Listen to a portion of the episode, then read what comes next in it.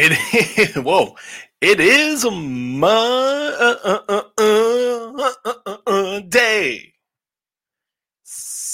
I was going to say September, October the 5th, 2020. A historic day for a lot of reasons. One reason two games on Monday Night Football. That doesn't happen. Two Major League Baseball playoff games were on. And normally, when this happens, WWE usually pretty much craps the bed. But hot damn, was I wrong tonight. They delivered, ladies and gentlemen. This doesn't happen often, but WWE did some good tonight. I am Steven Muehlhausen, writer for Sporting News and DAZN. Daryl Rivera will be joining me in a quick moment. But WWE stepped up tonight. I was impressed. I'll say it right off the bat. I was impressed and everything in between. And we'll get into all the happenings. We'll give all the layers to a very entertaining Monday Night Raw. But we'll start with everything. If you're watching via Facebook Live, it's simple. Leave a reaction to the video. Good, bad, or indifferent.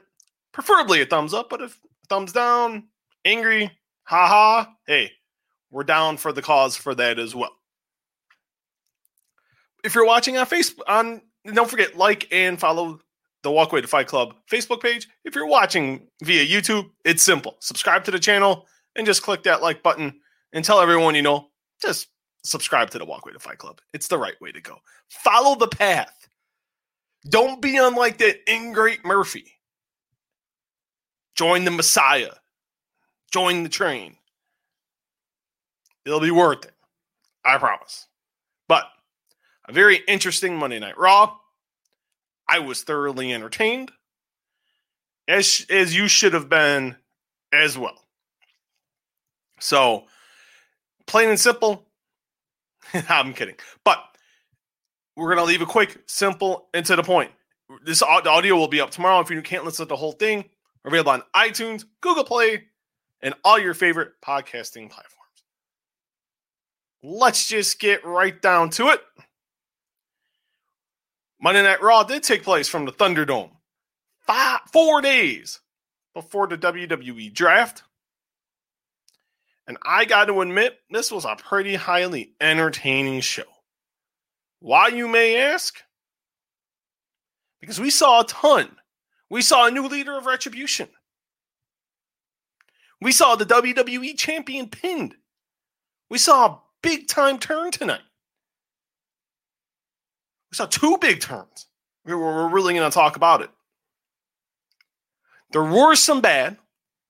That's going to happen in a two hour show. If we're just going to be, if we're just going to be honest with ourselves, that shit kind of just happens. Let's just be realistic with it. It happens. I'm not the world's biggest fan of it, but you know what, though? It does happen. And there's really not a whole lot we can do about it. But, but that's okay. But that is more than okay. But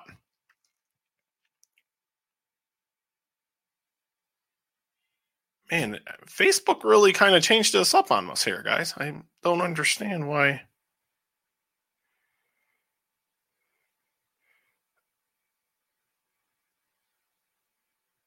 I don't know what to do. What do I do? What do I do? What do I do?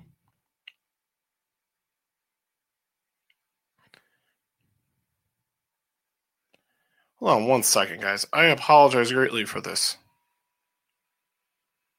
Okay, no, I got it now. But very highly entertaining show. Let's just get right into it. The new leader of right. Don't forget, leave questions and comments as well. I wanted to make that perfectly clear as well.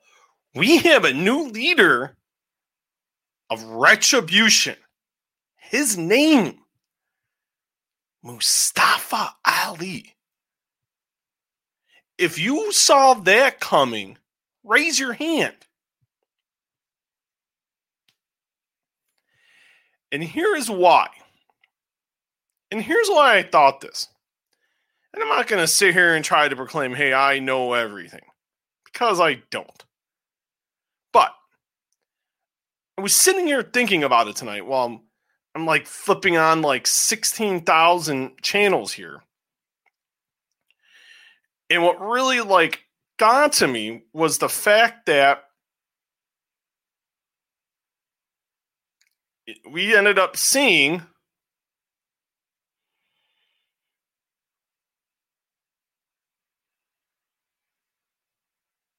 we ended up we ended up seeing I thought it was going to be somebody else initially. I'm thinking, oh, it's got to be this person. It's got to be this person. I'm thinking like five different names initially. And then I'm like, you know what? I think it's going to be Ali, and this is why. Because I remember that whole mystery eh, hacker gimmick on SmackDown, and I'm like, there's got to become a point to where Ali has to do something because then he just mysteriously goes to Monday Night Raw. And you're like, wait a minute here. This doesn't seem right. Didn't seem right at all. And then you're trying to figure it out, and you're like, well, what the hell are they going to do? He kind of just goes on Raw, then he's kind of just parading with uh, Cedric Alexander and Ricochet, not Cedric Alexander, Ricochet and Apollo Crews, and you're like, okay, where are you going to go with this? Like, where's where's the end game with all of this? Lo and behold, the end game was retribution. And I'm like, nah they're actually going to pull this trigger. And lo and behold, they did. And I'm like, good for you. It's a smart move to do. And the reason I say that is he was doing nothing. Literally nothing. What was Ali doing? Nothing. Holding in the mid card, picking his ass. And Daryl Rivera joins us. And Daryl, I want to get your thoughts, and we'll get more into Ali in a minute. But Ali as the leader of retribution, good, bad, or indifferent? Because I think this is fantastic. I love it. I love it. Just because I thought it was a good way to reintroduce because he's always been like treading water and as a mid card babyface. Like he's not really like he's over with the fans, but WWE never, never really pushed him. It gives him a new lease on life. I like him. It's out of nowhere. I didn't expect him to be the leader of Retribution. I didn't. I mean, I didn't see it coming. Just because he's been far away from this angle as possible, he did have that thing with the with the hurt business. But other than that, we didn't really see much of him with Retribution and everything. So I like it very well. I'm looking forward to seeing where they go with it. Hopefully, they don't screw the pooch on this one like they always do. This is my only issue with what I saw with this. I wish he would have done it with Ricochet and Apollo in the ring. That is my only drawback to this because to set it up for everybody, Ali was facing MVP. They were going at it on the outside. Ali was daring MVP to get back in the ring. He gets back in the ring with Shelton Benjamin and Lashley. And then here comes, and Cedric Alexander was not there again tonight. So you can draw your own conclusions on that one. And I don't know, and I've asked. And then start flickering, the, the retribution banners hit, and then here comes uh here comes retribution, blah, blah, blah, blah, blah. They're surrounding the ring. Herpit, MVP's like, what are you to do? And Ali aligns with them, rolls out, and you can figure out the rest. He tells them to attack, and they beat the living bejesus out of the Hurt business, which was the only thing to do. Now, I think it just would have meant more if we had Ricochet and Apollo. Am I am I being extremely nitpicky, or is there really some validity to that? 'Cause I don't want to be nitpicky to this because I really like it, but I think there could have been a lot more to it. I agree. Uh, just mainly because this was basically a heel on a heel turn, which is okay. Like with the Hurt Business and Retribution are two heel groups. You have a baby face turning heel against the heel, so kind of like I like it, but at the same time, it would have had more impact if it, if Ricochet and Apollo Crews would have been there. Like if Ricochet and Apollo, when once Lashley and Shelton and Shelton came to the ring, they corner him. Benjamin and, and Ricochet come out. Not uh, Benjamin. Ricochet and uh, Apollo come out. Three on three. Retribution comes out. They're like, hey, are you with us? Are you with us? And then Ali goes out, turns on everybody. Boom. Bigger impact. No, because that's how I, I was imagining they were going to do it. I'm like, if you're going to do this, it would make sense to go that route. But I am happy with the fact they did something with Ali because it always seems like he was the one so talented yet left behind. Like he was supposed to get that push with Daniel Bryan going into WrestleMania last year. He got injured. Kofi Kingston stepped up right to the plate. Lightning hit the bot. Lightning hit the bottle, and here we go. And Kofi Mania went off and running. You know, it's always been would he he had everything to be a top guy. And it seems like if they're going to be pushing these guys, it seems like if he's going to be the leader of the pack, he's the one that's going to get the push. And I don't have a problem with it because I think he is extraordinarily talented. And it is very good to see. And I'm glad he is finally getting the spot I think he rightfully deserves. Yep. But hopefully he gets pushed to that level because he's got everything there. And I can imagine the promo he's going to cut next week is going to be full of P and V, which it should be. I thought extremely well done. They picked the right guy, and I, and I liked it because right now they're in an upper mid card feud, and I think that's a really good starting point. And then you can build up from there. But I thought a job well done, Daryl. If I'm going to pick a guy, that's the guy I'm going with. For once, they did this right. They did it right all night, except for two instances. And it happened in the same segment. So, and no, it happened in two different segments. But overall, that was a job well done. That's going to be the biggest thing talked about on the show, I feel like, but it was a job well done. And like you said, let's pray to God they don't screw the fucking pooch. My God, I still can't get over the first time they revealed the names and everything. Let's make this, and I'm I'm gonna I'm gonna speak on this a little bit just because I wasn't here when when they actually did this. Um, when they revealed the retribution, I almost threw my phone at the TV, just mainly because of the names: T Bar, Mace, and I forgot the third one, just because it was so outrageous. But T Bar, Slapjack.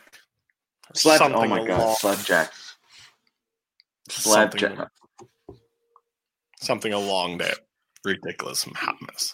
T Bar, Mace, and Slapjack. I wonder who was high enough that created this name because they had to be high. It's like I know what to call that guy. Yeah, That looks like a Mad Max character. Slapjack. T Bat T Bat. Dio Maddin. Are you calling Dio Maddin a D bag? Is that what you're trying to say right now? Are you I calling forgot- Dio Maddin? I forgot his I forgot his name again. It was T T Bar. T Bar. I couldn't. T Bar. Slapjack. I know Slapjack I- is I- I uh, Shane. Thorne. I'm I sorry. just I I can't believe they I, I forgot their name and I did it on purpose because the names suck. You could have done Yes. better names. Just call them Retribution. That's all I Not need. only- not only that, like you already announced online that hey, they're these they're these NXT superstars. It's Dijakovic, it's Mia Yim, it's Shane Thorne, it's Dio, Dio Maddin. Just call them that. That's all you have to do. You don't have to come up with T Bar or Slapjack. And the fact that they made him exclusive for Raw, it just they just pulled the rug right right from underneath them. shit inside the joke. Just Like, had you- to take that one out. You could have almost like literally killed them in one shot, but they didn't. They, they're keeping them strong, which they should. Long as you don't cut them off at the head, these guys should be fine. Yeah. Talent in the the in ring work will be fine. Now Ali can talk, so now you have a mouthpiece. With him being the leader of the group, I don't necessarily have a major problem with that at all. I think that's actually not a that's not the worst route to go. No. But no, I think a job well done. I'm glad they went there. And now we can let's see what they do. And I think that's all we can go. Now here The comes to me The best they could have done on a dying storyline. absolutely. I was debating what the second biggest thing on the show was. Up until the nine o'clock hour, it was something else. And it ended up being what happened with Ali. But the end of the show, this main event wasn't looking very hot. It was McIntyre, Drew McIntyre and the Street Profits against Bobby Roode, Dolph Ziggler, and Randy Orton. Now, first of all, man, it must be great to be Robert Roode. You can be gone six and a half months. In your first two weeks back, you get a WWE title match. Then you get to once again be in the main event of the show with Randy Orton and the WWE champion. Glorious. You freaking said it. And um the match was it just what I wasn't feeling the match at all. I'm thinking on my like, okay, we already know what we're getting at Hell in a Cell. McIntyre's already beat Orton twice. What do they do here? To me, the only logical conclusion that made sense whatsoever was Orton had to pin McIntyre. And it actually happened. It's the first time Drew McIntyre's taken a pin since last year. So this means something here. It seemed like McIntyre was on his way to winning. It hit the Claymore on Robert Roode. Here came Randy Orton. RKO. Bam. Not a good looking RKO. Mc- McIntyre did a pretty bad job taking that RKO. But an RKO nonetheless. A one, a two, and a three. And to surprise, surprise, the WWE champion gets pinned. We have a Hell in a Cell match, which will be Randy Orton and Drew McIntyre for the WWE title. Now there's stakes. And Daryl, we talk about this every week. What's the hook? What is the purpose? Now I have a reason to see Hell in a Cell because the WWE champion got pinned. That doesn't happen. It doesn't. I don't remember the last time that a WWE champion took a pin on a show, whether it was WWE or Universal Champion. This is a big deal. I know some people are gonna be like, "Oh, come on, Steve, it's a pin," but this means something. Now there's stakes to Hell in a Cell. I'm for it. I'm ready. I want now. I have now. There's doubt. Can Drew McIntyre overcome adversity and pin Randy Orton? Because now they each have a pin on each. Who's gonna get it done in the cell? McIntyre pinned Orton at SummerSlam. McIntyre won the ambulance match. He's technically got two wins. Orton's got one. Can Orton tie it up? I'm down for it. Let's fucking go. Get me inside the cell. So you're saying Orton should win the title? No, no. I Okay. good God, I don't think so. I know every it's been reported elsewhere. I haven't heard that at all. I haven't. I've heard a different plan that doesn't involve Randy Orton for Drew McIntyre. And the the destination is Orton and Edge at WrestleMania. They're gonna run it back, which they should. And I don't have a problem with that at all because I think that in if we're just if we're using common sense, that's the right way to go. Yeah. But they for Orton to get this win here, Daryl, is huge. the WWE champion doesn't get pinned on a television show. They save those for pay per view. This was smart booking here by WWE. I don't say that often. I usually reserve that, but they did great here. That was smart. Now I'm interested in Hell in a Cell. Now I want to see if Randy Orton can follow up this win and win the title at Hell in a Cell. And can Drew McIntyre overcome adversity? I think it's the biggest hook going into this match. And you're even inside the cell. I'm down for the cause. Yeah. Same here. You can honestly you you hit the nail right in the head. There's not much else I can add. Just because this is the right move. You have to give Randy Orton credibility. He's lost the last two pay per view matches. He's coming off essentially a rivalry with Keith Lee that made him look like he might lose that as well. So you needed to give Orton a little bit of credibility, which is weird to say for a 18 year veteran, but it is what it is. It's the way they book themselves.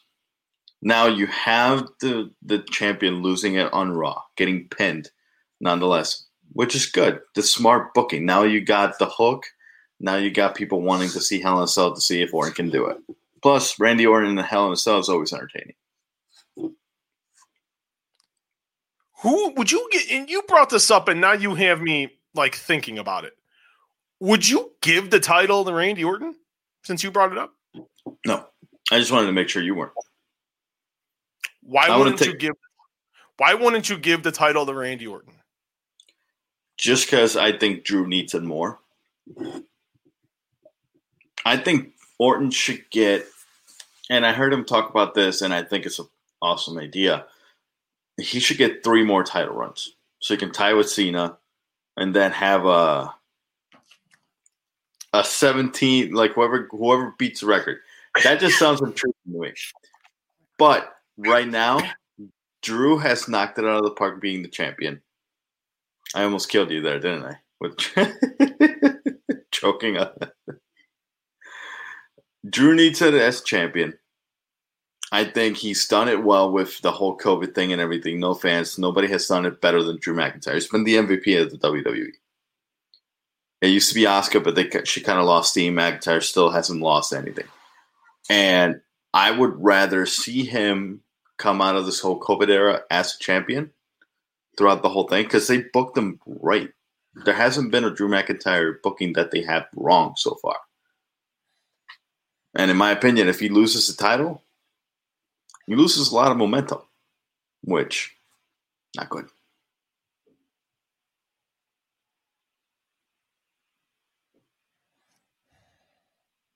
The fact you just said, this is where you're going to get, I'm going to blast you. By all means, that's all we do here. Not I'm actually kind of awfully kind to you. Randy Orton Mind you, he is 40. I know age is just a number, right? so I don't want to offend everybody. Three more title runs? Three. I didn't. I said it just because of the idea he said. I don't remember no, what interview he said it. You I know. It. I know I said, said it. it. I'm saying I said it. You gotta own it. You gotta own it. I am owning it. I am owning it. But it's because the idea that he mentioned 16 who's who are the only 16 time world champions in history? Flair, John Cena. Well, Ric Flair's got like really about 20. But anywhere yeah. between like 19 and 22. Depends on and, what you want to believe. The WWE the, mythical number 16. Yeah, the same as uh, Goldberg's winning streak of 100 and whatever the hell it was. Hey, Which, come on. That was the greatest winning streak in the history of pro wrestling. GTF, my friend. What was the actual number, though? Hey, I'm going with that number. Let's no. just come on. They they Why bloated not? that number. They bloated that number to the sky. Anyways, that's okay. Just because the idea sounded that is yeah, it is WWE. The idea sounded interesting enough that I'm like, you know what? I kind of do want to watch it. Cena Orton was the rivalry between 08 and 2012. That was the rivalry. That rivalry almost put me to sleep in like 2013. Yeah, because they had nobody else. Well, They literally had nobody else. did. You did. I, I just always remember, and I know we're not even talking about Raw here, but Daryl really went off the freaking stupid reservation here and started talking idiotic. So I I have to, we have to do an audible, and we, we'll circle back. This is what we do, and this is why we end up with our podcast. But no, also no one does it like we do. You you come out and say Cheers to that. three three title runs. He's 40. Bill Goldberg held the title at 52. I didn't need to see that. Orton's at the top of his game. Could I be down for one more title run? Sure. Should he get at least one more? Absolutely. Could I see two? Absolutely. But to me, it is blasphemy if anyone, and God forbid, Daryl, I mean anyone, ties the great Ric Flair and breaks that record. All I'm saying is, if you can go, It is Ric frickin' Flair, the greatest professional wrestler of all time. there's no John Cena, debating that.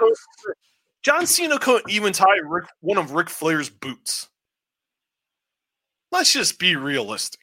As much as I like John Cena, and I respect his hustle, I respect his loyalty, and I respect the hell out of John Cena. But he is not even close to Ric Flair. Neither is Randy Orton. If Randy. Orton would have cared this much at the age of 40 as he did when he was 25 or even 30, good fucking lord. We can't be talking about Randy Orton as one of the all time greats. But Randy Orton coasted.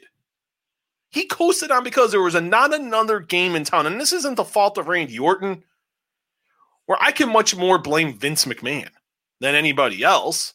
Could say the same thing for John. You could say the same thing for Batista.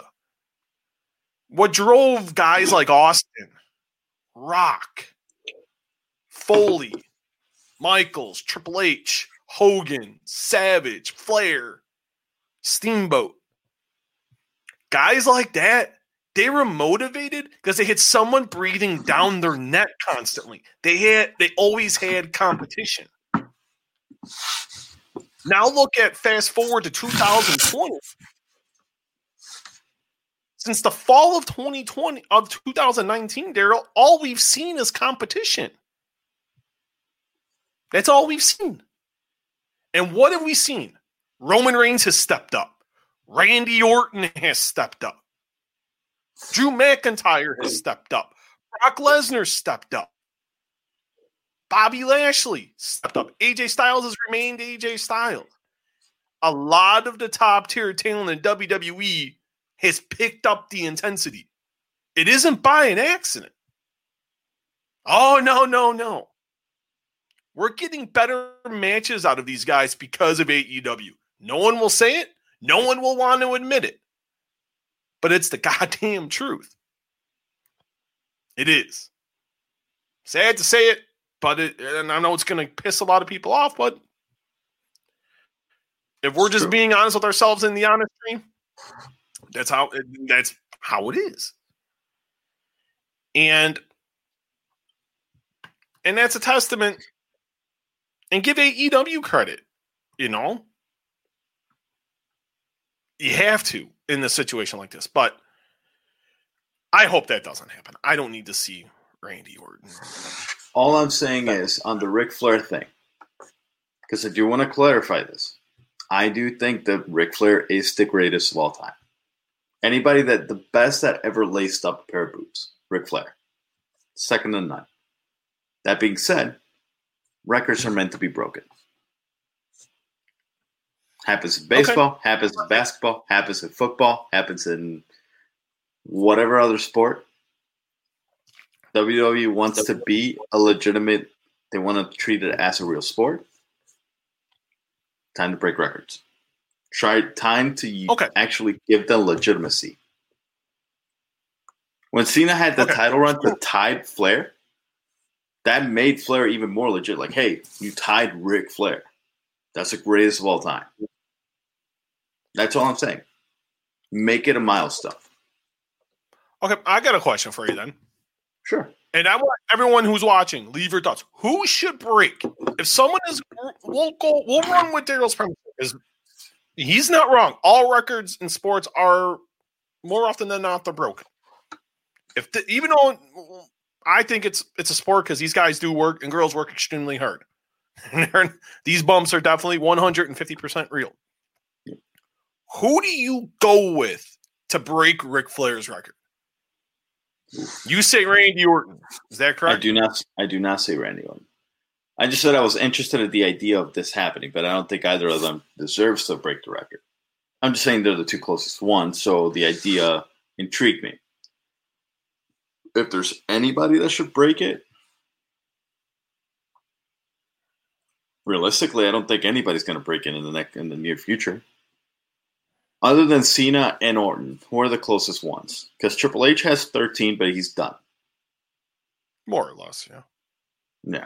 Edge has 11, but Edge, I can't see him getting any more title runs. Styles is about to retire at the end of his contract, which is somebody that you could have given it to. He's not even he's not even close. I think he's in Yeah. like He's two, three. two, three, yeah. If I had to pick one,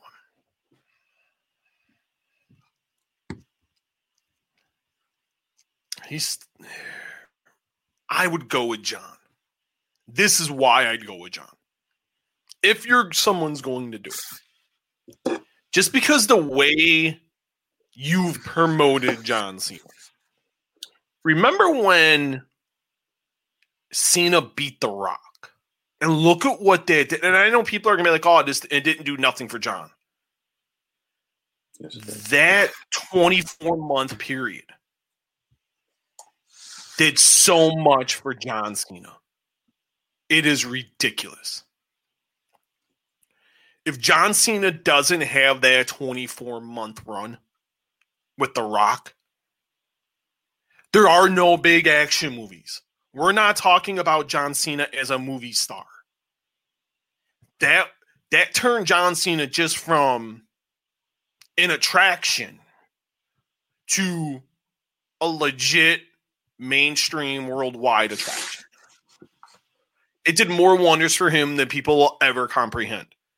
And I said that to people when that happened. I'm like, listen, yeah, Cena, and I and I get people's view uh, views on Cena, and I get it, but and it's mostly WWE's fault. They never really, cre- and that's always been their problem was when they don't see the future. They get stuck in the present, and they don't they don't think like they used to, and they don't think a year or two a year or two out in advance. It's always pay per view. Pay per view. Maybe you get a couple month cycle of where you know you where you want to go.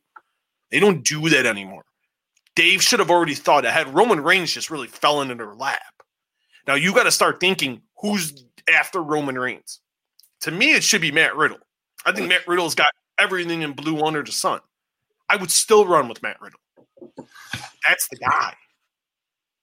Got every, but you said you got him stuck with basically a freaking. I hate saying mid card, but a mid card feud with Baron Corbin. But it's just so interesting, and this is such a great topic. And we're talking about this in the middle of the show. We still got some, and we're kind of going to dance around here a little bit. We're not going to really break down the entire show. There's just a couple key things we should break down, and that's really it. And this is one of the things here. But Yeah. Would It's you go with? Because I just, I just think the mainstream attention, I think, would just be astronomical. I really think it would be. Give him another run with the belt. I wouldn't have because it seemed like to me they hot shotted Cena and Reigns, so that could have been so much bigger. You could have let that marinate. You could have been like, man, you could have built that for. You could do what they did with. You could built that into two WrestleManias. You could have had your two WrestleMania main events, and you wouldn't even have had to worry. All you had to do was fill in the store. You have to figure out just how you're going to get there. And when WWE has time, they do a hell of a job. When they have a storyline planned out so far, they don't miss. It's the one great thing about Vince. Even still, does not miss. If I'm doing it, I'm going with John Cena. I'd like him to beat Roman Reigns. And I'd like Roman to come right back that following WrestleMania. And I'd like to see Roman Reigns get right back at it and beat John Cena again. That's the way I would do it. I don't. I actually like that idea. Cena, you can just have them beat each other one on. You can have Cena just win. It could be non-title, and Cena can get the title kind of whenever, maybe Survivor Series or a Rumble. Get them in a stretch where you know you're going to have them, just like they did with Rock, because both those pay-per-views do fantastically well. Will they do it? Probably not because they're dumb. But I just booked two years of storylines for WWE. Where's my where's my pencil? For a company that is as good at telling a story for a year, long term storytelling, they really don't do it often. No. When they should. That's the part that's so irritating. More irritating more than anything. It really is. That's the part I don't understand. Because you have smart people there. This isn't a thing of where let's play stupid. There's smart people in that company. And I rag on that company. But god damn it, there's smart people there. There really fucking are. It's like, what are we doing? I don't know. That's the route I would go. I don't know if that's the route they're going to take. But we shall see. We shall see. He breaks that and record. You know it gives him legitimacy to basically further oh, a superstar even further, like a Keith Lee, like Matt Ward mentioned in the comments, and we'll get to that later. But a Keith Lee, a Brett, uh, Drew McIntyre, that can get him even more over than he already is. Absolutely. You got options. Adam Cole. You mentioned Adam Cole versus John Cena for the title. Really quickly, did you watch Takeover? Yes. All I'm going to say, and we'll get more into NXT at the end. All I got to say is, hot damn, I love me to see some more Kyle O'Reilly. Good fucking lord. We'll All for the. Undisputed Era. I want to see a singles we'll match out of every single one of them. We'll get into the takeover near the end of the show, but let's get into let's get into the other hot topic on the show. Murphy turns on Seth. You read that correctly. We saw it coming a mile away, but it finally happened. Two quick breaking news updates. The New York Yankees with a big five spot in the ninth to beat the Tampa Bay Rays nine to three. Oof. And the Green Bay Fudge Packers. I said it. About to go to 4 0, beat the Atlanta Falcons 30 to 16. I don't want to talk man. Packers. 4 0, man. I know, I don't, especially after the Bears crapped about it. And I was like talking to my wife about this, and I literally forgot about this. We're making dinner. We're in zucchini boats today. Oh, and you ever had a zucchini boat? No, that sounds good. All like you take man, because my neighbor gave my wife like this really big, huge, fat zucchini. Oh my god, I've never seen a, a, a size of this zucchini in my entire life. And she's like, "Hey, Steve, you know, you got." She asked my wife, "She wants?" She's like, "Oh yeah." So it's like you cook the zucchini, you put it in the microwave, put it in the oven at, at like 350 for like 15 minutes. And then like on the on the range, you do like uh, you brown like meat, you like brown like turkey meat or whatever. How we like turkey meat, so we use we use that for stuff. You do that, you wait till you get it brown, and you mix in some like mix in some like black beans, some pinto beans, some garbanzo beans, and then you put in like spaghetti sauce, and you kind of you know you just kind of make push it together, blah blah blah. After the 15 minutes, you take it out, and then you put all of that in, and like you stuff it. And because the way you cut it, you got to cut it, just cut it in half, but cut it like a kind of like a taco shell. So you kind of hmm. you cut it, you stuff it in, you pop some, put some cheese on there, you put it in for let's still let the cheese melt. You put it in for maybe I think today I put it in for like seven minutes. Oh my god, man! I told my wife, I'm like, I told Len, I'm like, dang, this is great. I was like, sign me up for zucchini boats. So while we're talking about this, this is kind of led me to where we're going, and I promise I was going to get there. She goes, Thursday night, do you want to watch? You know, do you want to do pizza night for Bears Bucks? And I'm like, holy shit, I forgot the Bears are playing fucking the, the I forgot the Bears are playing the Buccaneers. And from what I saw on freaking Sunday, the Bears are going to get smoked by Tom Brady. Calling it now. Literally, Tom Brady just chopping the Bears defense up. It's going like this. Constantly. Just you get a touchdown, you get a touchdown, you get a touchdown over here. I'm gonna try to throw an interception, and then it's gonna go right between their hands, and it's gonna be perfect. Because for the life of me, I tried to watch. I hit it on a split screen because I'm a, I'm a diehard Cowboys fan before the Bears. The Bears can, it's if the Bears and Cowboys play, I'm it's Cowboys all day. But I was watching that sh- that horrible game, and it ended up being a hell of a game. And I'm watching Tom Brady just have a horrible first half, and I'm like, man, I'm like, what the heck? And I was talking to a reporter friend of mine out in Tampa. I'm like, what the hell is with Brady? And he just goes, relax. He's like, wait till the second half. And I'm like, all right. What did Tom Brady do in the second half? He lit the Chargers up like a freaking Christmas tree. Good lord. Literally flicking touchdowns around. Oh my god.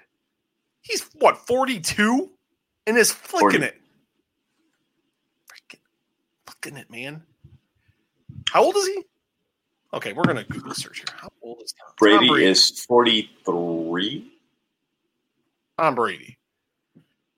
I'm gonna do the old Google search here on the Tom Brady is 43. 43. He turned 43 on August 3rd. He's gonna light that. He's gonna light them up.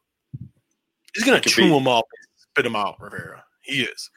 Tom Brady's the same age as my father.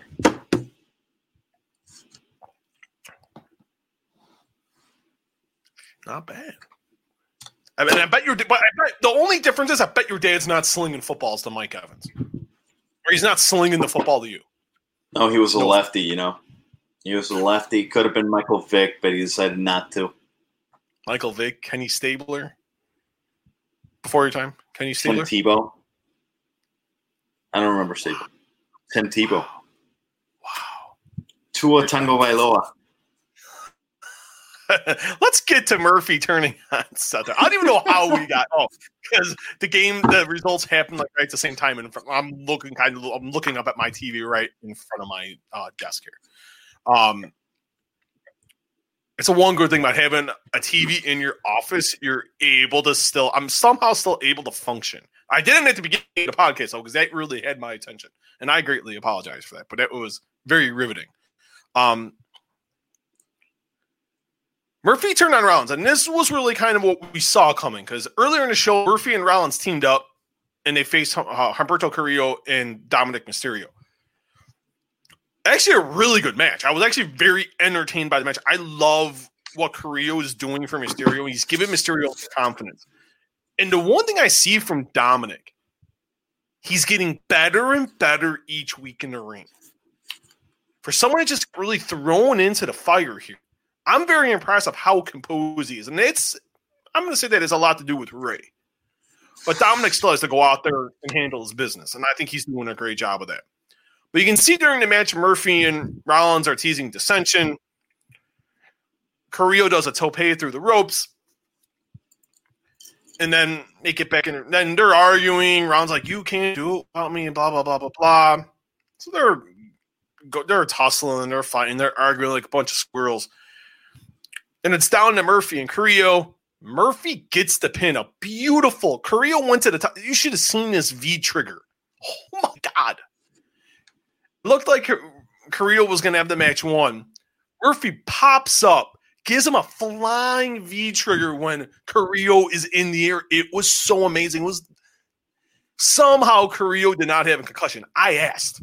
I'm like, is Carrillo okay? And they're like, yeah. And I'm like, they're like, was it that good? I'm like, oh my god, that was amazing.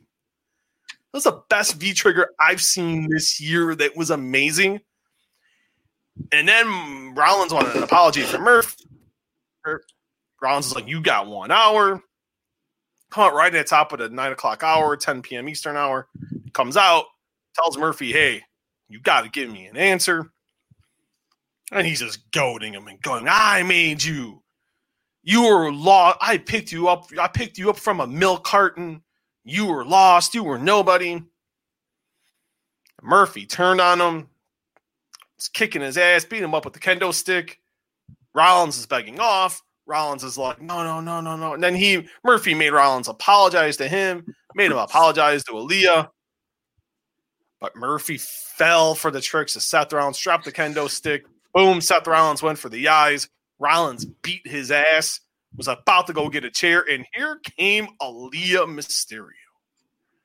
Tending to Murphy Rollins over in the ring. Dominic came to the ring. The Mysterio Ray came to the ring. The wife came into the ring. They got her out of there, wondering what she is doing. I loved this. I loved every second of it. I don't know why. I was kind of like, eh. But when this happened, Daryl, I was a boom boom shake the room. This was well done. And a great job. Now Murphy's not with Rollins. I think we're to get some great matches from both guys. And this Buddy Murphy's time to shine. And so far, Buddy Murphy's doing a great job. I like the program. Seth is going to bring the best out of him. And hopefully, this helps Mur- Murphy get to that next level because he's got everything you need to be a guy to be a big time player. He's getting a shot now. Hopefully, he makes the best of that opportunity because I think he can really do something if given a if he's given a fair shot.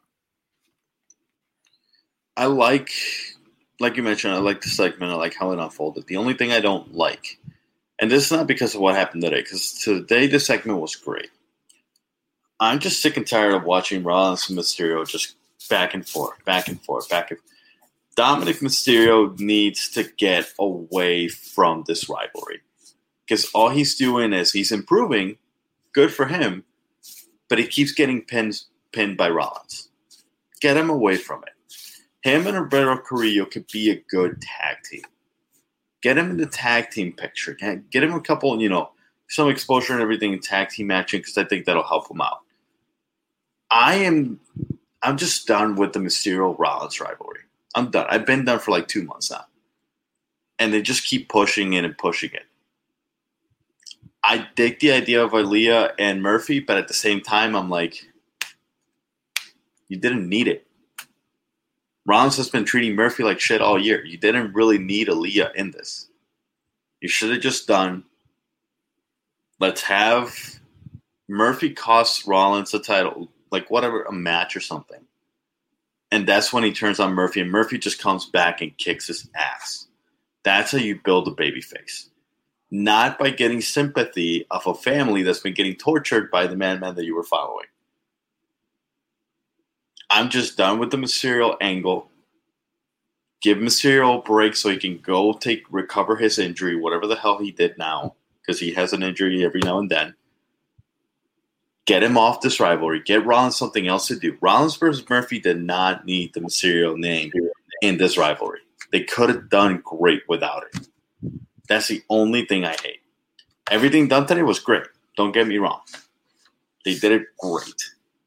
But at the same time, done with it. You want to rate? You want to get Dominic Mysterio to actually be a WWE superstar, get some credibility, get him away from Rollins because he's just going to keep losing. That's the only thing I didn't like. Okay, okay. You seem very.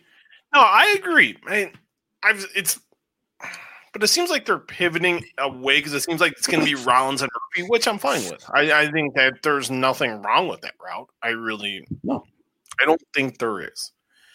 Um, as long as I don't see Seth and Ray and Seth and Dominic, I don't need to see any of that. If they, if you just keep the focus on the in-ring work with Seth Murphy, and kind of what's the deal with Aalyah, okay, and then I'm cool with with that. But I like I agree with you. I'm not cool if they do that nonsense of them in the ring. I am not the world's biggest fan of that one. But no, I agree 150%. Now, should Murphy be the one to get gain more here from Rollins? Should he should he be the one to win the program per se? Yeah, because I can see if McIntyre wins the program with Orton, the McIntyre Murphy program would be pretty fucking good. I never thought of that. Think outside the box. Royal Rumble. Royal Rumble. I They know. always I honestly never thought of that, to be honest with you. I, ne- I really didn't. And, but no, that's not wrong. I think that's, it's not, to me, that's not the worst spot to go.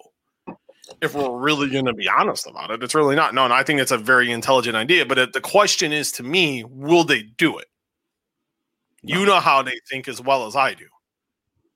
And it comes to doing the right thing, more often than not, they don't do it. In this situation, you think they do it. I wouldn't be surprised if they have Murphy versus Rollins one time and then they ship Murphy to SmackDown. Ooh. I wouldn't be surprised. I would not be surprised.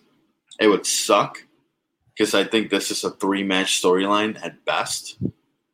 Murphy and Rollins. They could go for a while. Carry it to Royal Rumble. McIntyre Murphy. Boom. I hope they do it. That's just me. One, and let's talk about some of the let's talk about some of the misses on Monday Night Raw. The biggest one to me was the the, the women's tag title match: is Shayna Baszler and Nia Jax against the Riott Squad, not the Riot, but Ruby Riott and Liv Morgan. The champions retained. They teased ascension throughout, like they were gonna one was gonna turn on the other, which I, it's eventually to happen. I think the way they played dead interaction with Nia Jackson and Shayna, I thought was really good. I was actually a fan of that. That's about all I was fan of because the in ring work was piss poor. It was god awful. When Nia Jax is the best talent on your team, get Shayna Baszler out of my ring. She needs one year. She's bad when she's just doing some of the like the knee, like the V trigger, and she's doing the clutch, okay, I'm good. Anything else? If she's not talking, she's not throwing a knee, she's not throwing a rear naked choke, get out of my ring. That's all she can do. You have to be able to talk, and this is the day of age where you have to talk, and you got to go back it up now in the ring. This isn't the old Hulkamania days to where you can talk to real people in and they're always going to come back. You try that now, the people aren't going to tune in and the people are not going to come back. This is a totally different age. It's a totally different fan. She's awful. I don't want Shayna Baszler near my TV. Period. This storyline needs to end. I would like to see Shayna Baszler down in NXT. That's where she belongs. She belongs with the beginner class of the Performance Center. She's got a lot of work that needs to be done. She got here because she's friends with Ronda Rousey. Plain and simple. Let's just be honest about it, everybody. Let's just call it like we see it. I don't want her. And I know people, and I'm high on her talking. Her talking is great. It's first class stuff. But everything else, when Nia Jax is the best damn freaking talent on your team, you are in trouble. And poor Ruby Riott worked very hard. Liv Morgan worked very hard. But there are times you cannot turn chicken shit into chicken salad, and that did not happen here. This sucked. I'm tired of seeing it. Why is Shayna Baszler still here, Daryl? Why? I don't know why, but reading that gave me a headache, and I don't. Shayna Baszler. Here's the thing. I Shayna, got a headache now that I had to talk about it. Shayna Baszler was, in my opinion, she was really good in NXT, and it's because she, the way that she worked, it was they worked to her strengths, and that's what WWE doesn't do. They don't work to a talent strength, and that's where they miss on a lot of NXT guys because that's what Triple H does best. For as much flack as he gets, Triple H works to the NXT talent roster's talent. So they're essentially to make him look the best they can. When they come up to the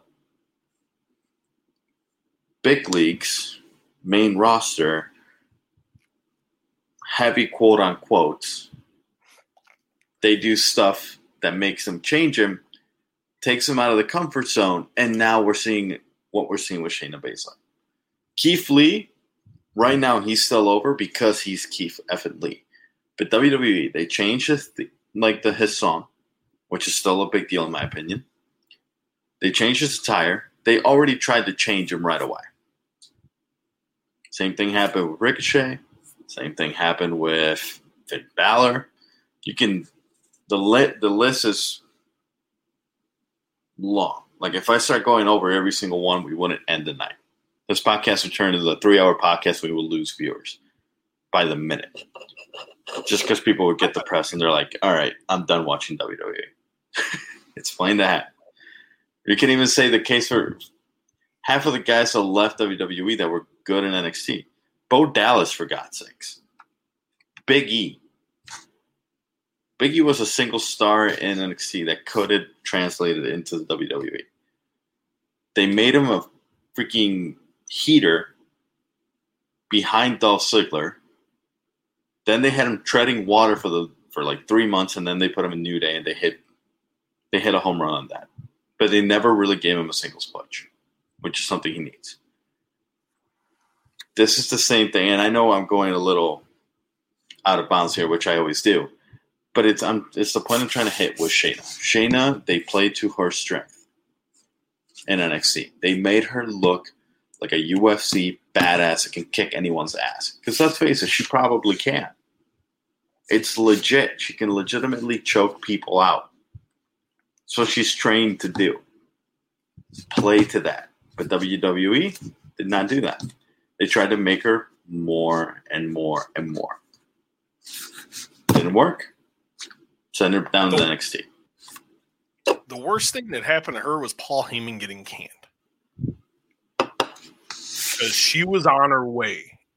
He, the whole Becky Lynch program, which was going well, and then things happened with Becky, and Becky ended up getting pregnant, and kind of changed changed things up a little bit because that was going to be the, going to be the destination for her, and and that would have been big. And I think that just Becky getting pregnant and then Paul getting canned just didn't help her because Paul saw the vision. Paul hit her weaknesses very well. And That it's it was his that's his staple is shine on your positives, wipe out the wipe out the negativity. And that's always what he's done. He was doing it with her.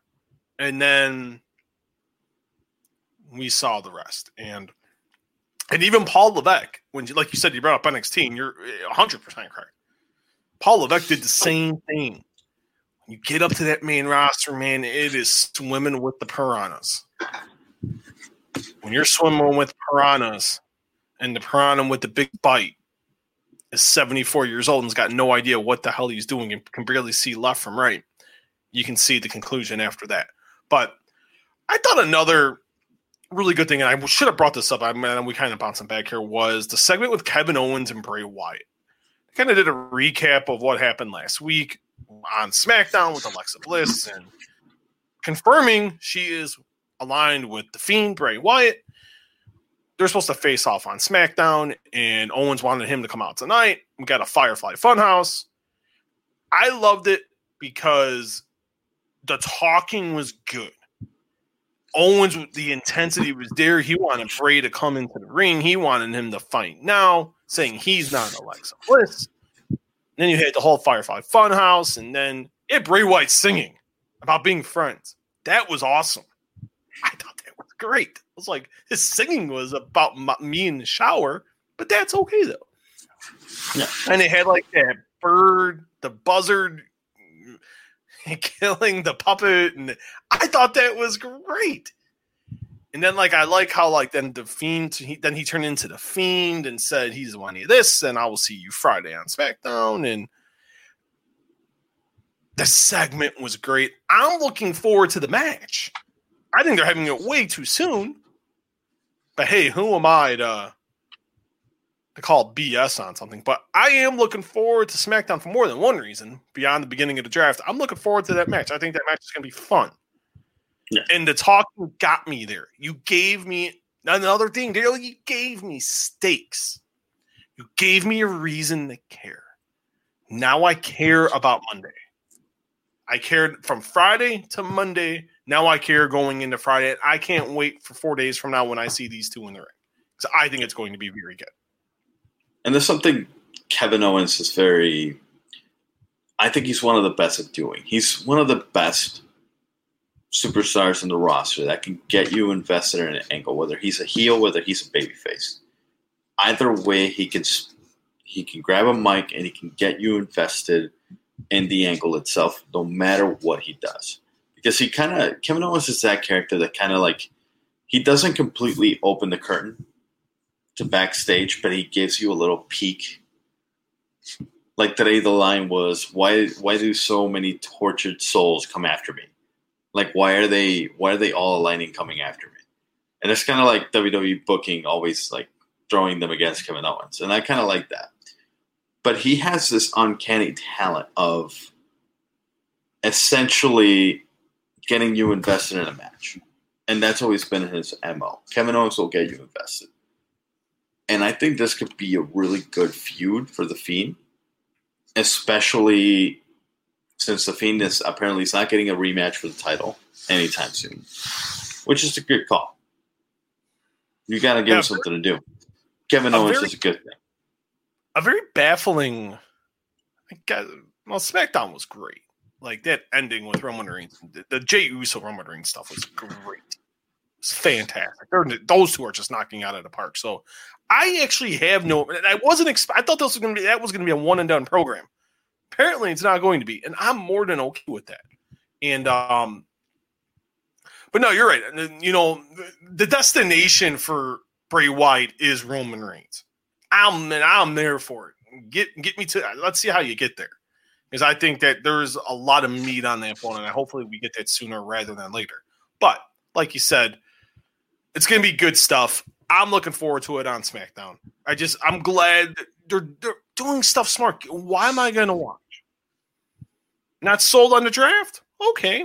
We're going to give you a little more, and we'll talk about the draft in a few moments. But another thing I really wanted to touch on really quickly, because I'm not running down this show. Yeah. We're not going to do it today. We're going to kind of we're to start doing these recaps. And I didn't even tell you this because I was thinking about it as the evening went on. I'm watching the show and I'm like, you know what? We're to start just highlighting goods, talk about some bads, and then we'll just we'll just move on. What is going on with Lana? Oh my God. For the third week in a row, this poor woman got some Samoan dropped through a table by Nia Jax. I will give Lana credit this week. She fought very valiantly. She fought her hardest. She succumbed once again to the Samoan drop and threw a table for the third week in a row, mind you. Man, they are putting her through the tour. They're putting her through the, the ringer for her husband bashing Vince McMahon on national TV. Hey, you know what? Your husband's to say this. Boom. We're gonna squash it like a fucking bug. But you know what though? Lana gets the last laugh. You want to know why, Daryl? You want to know why? Why? Because she's collecting one hell of a fucking paycheck. And if you tell me you're gonna pay me a half a million a year to take Samoan drop through a table, you know what? Bury my ass for the next four years. I will take every Samoan drop. You could I will you could throw me through barricades. You could throw me off the top of the hell in the cell. Because at the end of the day, I know my check is gonna clear once a month. And you know what? I'm okay with it. They feel like they're burying her. And in all honesty, they are. But she's taking it like a champ. She's taking it like a. No, go ahead. No, go No, ahead. I no, want to no. hear what you. I want to hear what you have to say here. I wonder what the conversation is like with them when that show is over and they're sitting. God, to sleep next to her would just be wow. Whew. Woo-hoo-hoo. It's moving, my friend. Settle down there, big guy. Yeah, I'm talking to you, stay- Settle down. Just We, we don't need we don't need uh, an appearance from little Stevie here. Oh, there ain't nothing little about it. I wonder what that conversation is like when she's in her nightie. And the big mighty Bru- Rusev has the Bulgarian brute ready for it to get that attention. But then Miro remembers, God damn it, you opened your fucking mouth and you're getting your ad. And she's like, You better settle down, big boy. It's because of your big fucking mouth. You keep getting me put through a table. I wonder if they have that conversation. By Nia Jax out of all people. There has to be heat. There has to be heat on her for that. They they are No one deserves that three weeks in a row. Maybe one week, cool. What are you're doing three, Daryl, I think what they do is they're in Gorilla. I can I can just picture Vince McMahon just with the with like a detailed. All right, Miro said this this week. Lana, come here. All right, so he said this, this, and this. You know what that means, right? Out of nowhere, here comes Nia Jax walking behind her. You're going Samoan drop tonight again. leave my mic on. You're worse. Oh my god, I fucking love you. Because that is exactly. I can imagine how that's like. Lana, come here, honey. This is what you're gonna do tonight. Because your husband has a big fucking mouth. You're going through another table. And not just from anybody, but someone who could possibly kill you. Come here, Nia. I just I just hope to God that Miro doesn't say anything else. Because I think this is getting to like Nia Jax is gonna get up a ladder, she's gonna Samoan drop her from a ladder, and then it's gonna get even. I'm supposed to talk to him in two weeks. I just found To out. Vince? No, to Miro. I've been trying to interview him since he came to AEW, and I'm finally getting it in two weeks. And Good. oh god, it was it was more of a hassle than I even expected. But and that was on my end. I was kind of tingling my feet there, but that that was on me. But we finally got it done, and they were a little slow getting back, but we got it done. I'm gonna ask him that. I think you have to. Yeah. Because you, if we know that's punishment, he's got to think that in his mind. She's got to be getting to the point like, man, yeah, I'm collecting all this money, but goddamn, your big fat mouth got me in a lot of trouble here, and I'm getting my ass kicked every week. Because what else? She, that was the worst thing that happened to her. I don't know why she resigned. When he made it clear he wasn't, I, I this is the part that boggles my mind. Why would she have made that decision to resign? They're a package deal. He's great with her. She's great with him. She could have gotten, yeah. But man, you got somebody I got to be away from my wife. Like right now, it's fine. Yeah, they're they see each other every day, except on taping days. And I have to imagine Orlando's not far from Jacksonville. I imagine she's going with him. I'm just gonna take a guess that she's not going back to Nashville. I mentioned they're, she, they're staying in Orlando or they're staying in Jacksonville or somewhere in the middle. I'd have to imagine. So imagine they're seeing each other just about every day, which is. But she's got four more four more years of this, and one more good thing I do want to say about this show: Keith Lee and Braun Strowman. Now, I loved how this came about. Braun was Adam Pearce was on the phone. Here came Braun. No Raw Underground. This is because a lot of the guys have tested positive for COVID or have been. It's either been it's because of COVID and for the fact that they were around. They were, were with people that did end up getting COVID and they have to quarantine for 14 days. So that was that is why there's been no Raw Underground. He Braun said he's looking for a fight.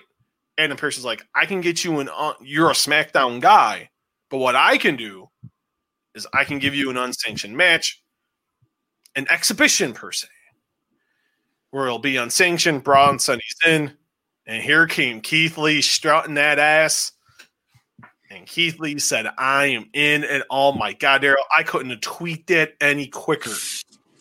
I couldn't tweet that any quicker. I didn't even turn back on football. I didn't even, I kept that on full screen and now I'm going, oh my God. That was fun. It was hard hitting. And it just kind of ended. It was basically a no contest. Strowman put Lee through the barricade. They're tussling, they're battling. Keith Lee gets the advantage, throwing him through the, the LED boards and spears Strowman off the ramp and through a table. Hot damn, sign me up. You're keeping Keith Lee strong against the, the former champion. This is a great move. You're making Keith Lee look great. That's what you need to do. Because I have to imagine Keith Lee's getting, I think, I don't know, but the way things are looking, Keith Lee's going to be getting Drew McIntyre sooner rather than later. And and I'm down for that too. But hey, you tell me, hey, you give these two no DQ, put them in this cell. Sign me up. I want to see some hard hitting. Hmm. Those two guys are awesome tonight. That was fun. Ton of That's fun. something something I, I got to rewatch because I haven't seen much of that. I did see the result. I did see the. I saw your tweet, and I'm like, if Steve's tweeting about it, it's a big effing deal. Because I have to watch. You you rarely tweet in excitement E. WWE. I don't tweet in general about whether it's UFC, boxing, or MMA in general, or wrestling in general. I like, I'll usually subtweet. I'll quote tweet. I'm a big quote tweeter if no one has noticed. I'm a big retweet guy too, but and I Daryl, I deleted over a thousand people off of my Twitter today that I was following. That's about right. Just out today. I was just like, man, I didn't wipe it completely out. I still got a decent amount of people I'm following. I was like, man, I was talking to the wife about it, and I'm like, she's like, why do you got all these people? She when we were sitting there talking about it at breakfast, she's like, how many of these people? She's like, I was just looking at your Twitter last night because she was bored at work and there was nothing going on. She's like, how many of these people on Twitter do you actually like see on Twitter and interact with? And when she thought when, when she said that, I'm like, you know what? I'm gonna wipe a lot of this stuff out today. And It's always good. It's always a good Twitter cleanse. I hadn't done that in years. Oh my god, in years. And I showed her. She's like, "Whoa!" She's like, "You actually took. You actually listened." And I'm like, "Shit." The kids played, and I just I started deleting. But um, no, I'm definitely down for that program. I think they do it. I think it's gonna be great. Keith Lee, Braun Strowman, but you got to give me a reason to tweet. I don't tweet during because she's like, "Why don't you ever tweet during UFCs?" And I'm like, "If something, you have to get my attention." Nothing on Saturday's UFC caught my attention. I didn't watch Takeover until this afternoon, and I love the open to the show. And we'll talk about we'll talk about our show in a minute. But I liked what we saw though, and um, it was a good Raw. I have to say, it was. And I don't tweet much about the show because I more often than not it's horseshit. Or you have to get me really pumped one in one direction, and they did that today. And hopefully, it just wasn't because you had two Monday night football games and you had a Major League Baseball playoff game with the new with the Yankees, and the Yankees always draw, and we know that. And you had high caliber Monday night games. You had the Patriots and the Chiefs. Get the best player in the league in Patrick Mahomes, and you, the Patriots are the Patriots. You had Aaron Rodgers and uh, the Packers and the Falcons, and the Packers are going to draw Aaron Rodgers, one of the best players in football. So hopefully, it's not because of a stacked, loaded sports lineup. Hopefully, it was because they're trying to do things the right way. And I'm gonna stay positive this week, and I'm gonna go that route. Yeah, I mean, it was my question for you: is, Do we get a good Raw next week? I mean, with the draft, yeah. I'm just confused, and I know we were gonna. There we go. Now we're gonna talk about this. I, I texted you this morning. I'm like, what the hell are they doing with the draft? Because they haven't either. I haven't been paying attention or they haven't been clear enough on what they're doing. The future is like the future of draft. I, that's what they what what I heard Tom Phillips say today. The future of drafting, whatever the the phrase was, I didn't really see it, heard it well in the video I saw. But what format are they following? Like, is this a reset, a roster reset? Is it like old school where it was a random selection? but it's not because they already had. They're teasing who's going to be the number one draft pick. Like, what are they doing? I don't know. Do they even know what they're doing? No. I wish I could give you an honest answer. I wish I knew. I've oh, trust me, I've asked. I I hope. I. I miss the days, and I texted you this earlier. I miss the days where it was a random thing. You would have a superstar from Raw, superstar from SmackDown. They would wrestle. Whoever wins gets a pick, randomizer, boom. And then they would have. I love that because it was a surprise element. You never know. The music hits and you're like, whoa. Like the whole like closing and then, duh, this guy. That was awesome. great. It was awesome stuff. Now you include NXT in the mix. Take my money. Take you got my attention. That was episodes that would draw me into it. Why they ever took it away, I will never know. Because that was money that got wasted. Maybe because the talent pool got very, very small and they didn't have anybody. But now your roster is massive. You have too many guys to deal with and girls do it again. This was great. Bring it mm. back. Don't tease mm. it. Oh, who's gonna be the number one pick? Fuck, full fucking no. We don't even know the rules yet. What do you mean? Who's no. gonna be the number one pick? If I am I like, are we drafting rookies here? Are we gonna just plug somebody from the University of Minnesota? Oh, this is gonna be the next big thing, and throw him in there. Lesnar. Are we poaching from other from the other brand? Like what's happening? From what we saw already, NXT is not included. Which originally they tweeted out that it was. They made a big gaff yesterday. I don't know if it was intentional or what, but they had it out for a little bit. I saw people screenshot it. They pull Man. that quicker you can say hello. Their social media is not. Oh, their social media is a hot mess. I don't know who runs it, but they probably they're probably fired as of yesterday. I remember last year's clusterfuck. I went, and this is I'm glad this pandemic is going on because a year ago when this happened, it was the second show on Fox after the big debut in, at Staples Center. You had Brock beating Kofi for the belt. You had The Rock, and a great segment with Becky Lynch. The following week was in Vegas, and they were doing the draft. And they were doing a press conference when they were announcing Tyson Fury and Braun Strowman.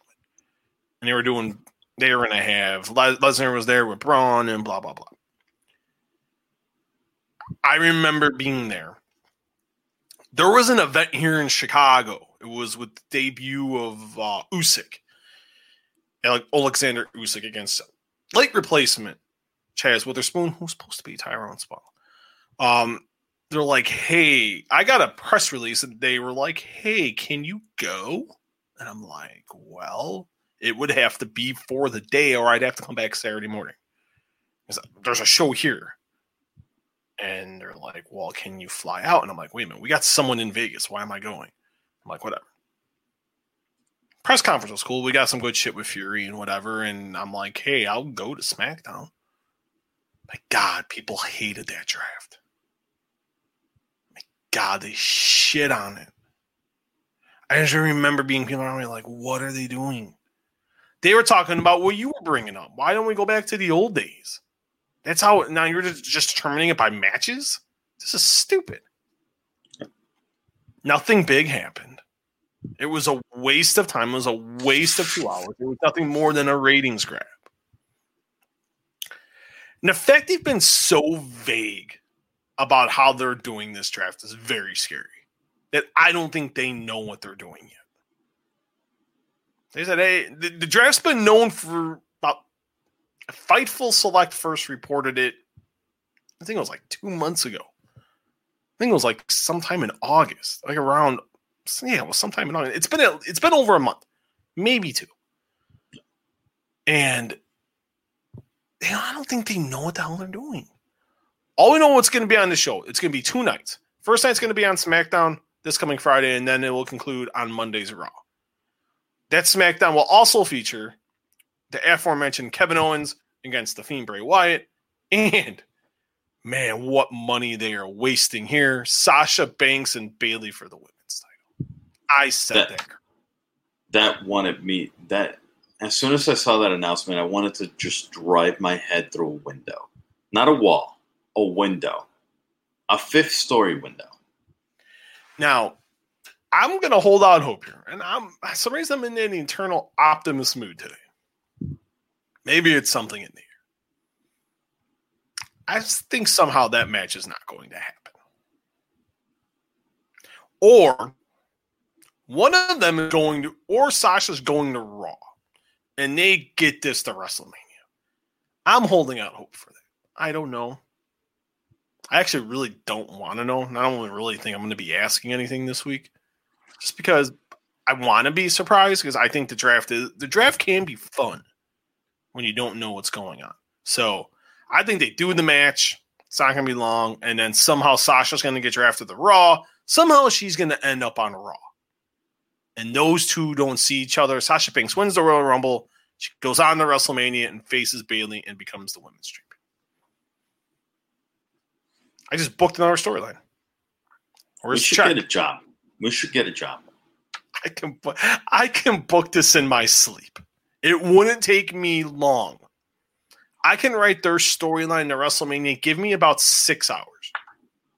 I can book from now until WrestleMania. See, but for them and all and a lot of the other top people. Just give me the give me the pencil and I'll I'll type. I'll give me the pencil or give me the computer and I'll type it. The, I'll make it happen. I think it might be because you know you and I know what the fans want because we are fans. We're not just some people that were writing for some soap opera on Channel Five that magically is like, "Hey, can I get a job? Sure, come on in. You're gonna be a writer." Bye. Dean Ambrose said it. Oh, sorry, sorry. Jon Moxley said it best. Your creative process sucks. Fix it. This isn't hard. It's not. And we're not bashing WWE because we enjoy it. We're bashing WWE because we miss the way that things used to be. WWE draft was one of the things. They had they had you make formula. it more difficult you make it more difficult than it needed to be. Nope. This doesn't have to be I'm looking forward to the draft still. We we have some things cooking for the draft that we'll formally announce on Wednesday. But we, me and Daryl have been discussing some shiznit about what's going to be happening for Friday's draft. So we will get into that on Wednesday's podcast. before let's do what were your thoughts, Daryl, in NXT Takeover? Did take place on Sunday night from the Capitol Wrestling Center. Yes, I said it. The Capitol Wrestling Center, CWC, which is what was formerly the Performance Center in Orlando. And first of all, Daryl, what did you think of the Capitol Wrestling Center?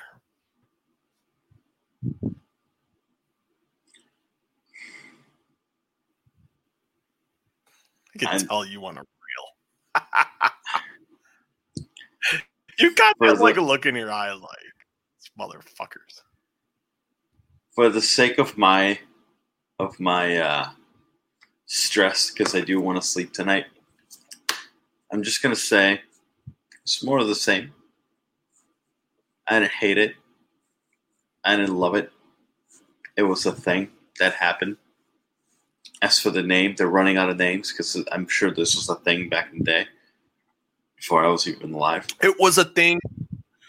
Yes, it was when it was under Vince's dad, when it was under Vince Senior. They had everything out of it. used to be called Capitol Wrestling before it was ever called the WWE. It was under Jess McMahon, and then with Vince's father, and that's how it all came about. I had no problem with the concept. You want to call it the Capitol Wrestling Center? Cool. I thought the opening, the open was fantastic. I'm an old school guy in that sense. I thought it was really cool to bring that nostalgia in there, and kind of make it full circle type of thing. But the setup and everything, I could have done without. I I I hate it. Liked the intro, but I just really wasn't the world's biggest fan of like the whole presentation of being in. Should have just had a Thunderdome like. Like I know NXT can't go to the Thunderdome because of the whole COVID thing, but just have it something like that. I mean, I don't know. WWE just loves to, like you said, complicate things more than they have to be. As the card for itself, it's a takeover, man. It's awesome stuff. This is the stuff that you want to watch. It's wrestling at its finest. Kyle O'Reilly, Finn Balor. My God, if that was a better grade than A plus, I would give it. That is wrestling at its finest right there. Kyle O'Reilly is a stud. It was He needs more singles action. He lost some teeth, which is great. Balor almost getting his jaw broken. Made it look like a legit fight. That's awesome stuff. That's what you want to see. I enjoyed it. I think I saw the main event about three times now, and I've enjoyed it. Like while I was at work, just because I was bored, I'm like, all right, let's watch the main event again. Why not? No, it was very fun. Uh, It was fantastic. There was nothing wrong with that. The match was stellar. The show was fantastic. I hated. I hate Velveteen Dream, and I Yeah. like that match with Kushida. Kushida came off like a mega star. Oh my god, O'Reilly and Balor. Even at like the end, I'm not the world's biggest Ridge Holland guy, but at the, the ending made sense. There's some doubt is did Fish and Strong help Ridge Holland? Are they going to align with him?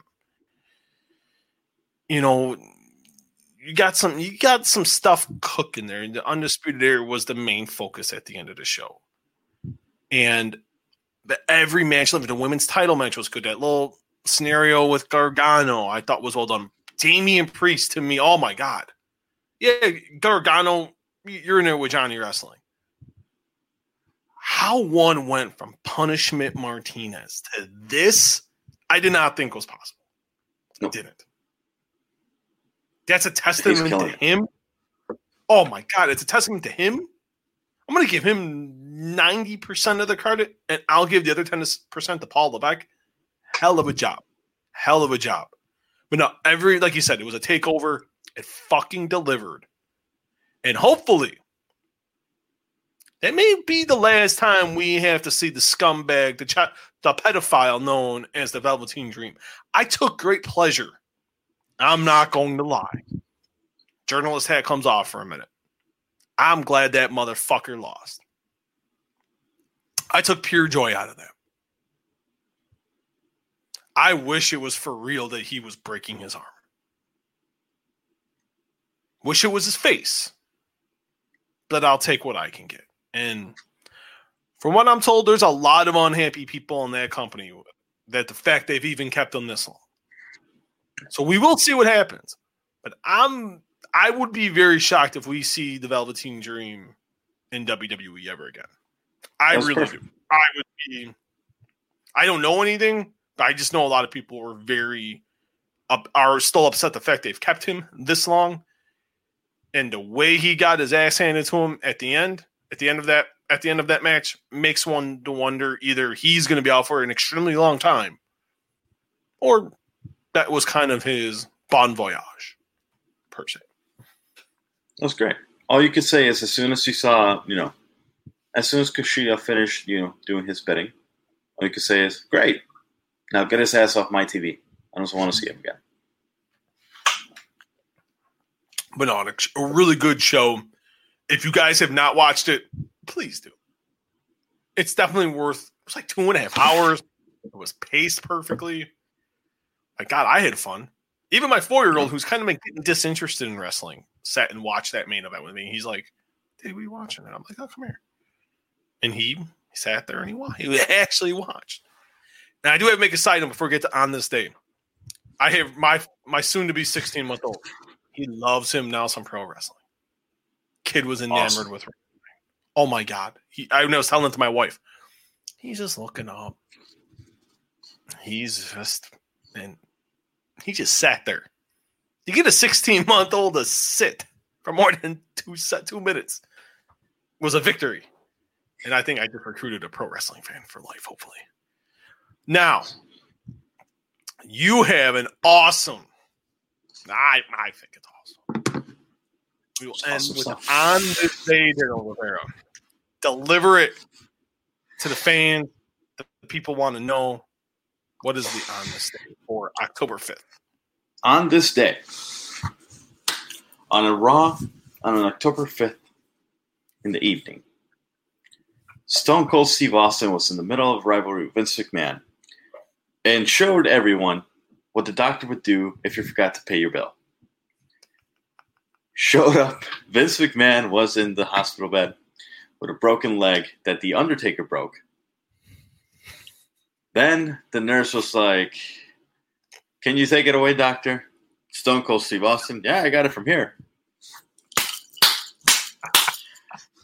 Just beat the living hell out of Vince McMahon. And one of the most, and I think Bruce Pritchard was the one that got interviewed for this, that said this was completely shoot. We did not plan this. It just happened naturally because Vince, because Steve Austin is a G, and in my opinion, one of the greatest wrestlers of all, like charismatic wrestlers of all time. Grabs a bedpan and just whacks McMahon in the head one of the greatest moments in Raw history happened on October 5th. I believe it was 1999. 1998. I will correct that. 1998. Thank you. 1998. You were still in diapers. I was two years old, for God's sakes. still in I, I was right. Still in diapers. I didn't understand what happened here for another like 12 years. And you just nailed the word but just boom, the pure sound of the bedpan connecting with Vince McMahon's head. Phenomenal. And I love how it texted you, "Hey, I got a fun on to say for you," and all I had to send you was just the picture. that was amazing. I literally I spit up my water on the on uh on my leather uh, couch. I gotta see. I gotta see if I can find a picture that I sent. My son's like, "Are you all right, Danny?" Like, yeah, man. I'm like, I'm good. I'm like, I just saw something funny. This is a picture that I sent Steve. Hey, oh, on this day. So amazing. So man, one of the funniest. God, I, I remember it was clear as day. And if you guys have not seen that, go to the WWE Network and go to the October fifth, nineteen ninety eight version of Monday Night Raw. If you guys have not seen that, how are you here? I don't know, man. My God, I remember that eh, literally, I can. I remember that whole scene. I remember that whole show because you had like Mick Foley, you had the debut of Mister Socko, you had oh the, the clown. I forget. Was it Blippi? It was like Blippi the clown I think it was or something Blippi along. the- Yeah, Blippy the clown. Blippy the clown. he hated the clown. it was like we it was the birth of the hardcore title. It was just oh my god, this it was such a just that in that room. Then it was capped off by with Austin and Vince in the bedpan. But I remember that raw. It was so vivid in my mind, and just you would not get that today. And it's just so depressing. The fact I just laughed for like five minutes about it is fantastic. But no, but that is a definitely a great on this day. Keep them coming, Daryl. That's a good job, man. That's a good one for today. Yeah, I- the challenge so- is not yet called. Anything else happened Uh, today, Daryl? Was that was that the main? Wanna The main wanna just let everybody know the main event of that show was the Undertaker beating The Rock in 12 minutes. That's when the Rock was when he was fiending the babyface turn. He Yeah. was babyface for about a month, and then went. Eh, that was about two. I take that back. By this point, he was two. basic. He was a tweener, but you consider him a baby. He was in Yeah. that run. I don't remember. I'm, now I'm gonna have to watch that when I'm done. Good job. Good lord. WWE Good. Network, but uh, 2015 Oh, Monday Night Raw, where the main event was an open challenge for the U.S. title. John Cena beating Biggie Langston for the U.S. Yeah. title. It was all right. Yeah. Yeah. But not when Big E was prime time yet, like he is now. He had to be a member of New Day to get there, but okay. Anything else, Daryl Daryl Rivera for for today, or is that it? He's frozen. I froze him. I went. We will start reading the questions. Daryl is frozen. Matt Ward, I am hyped for this episode recap. Well, Matt Ward, I hope it delivered for you, my friend. Thank you for leaving some questions here.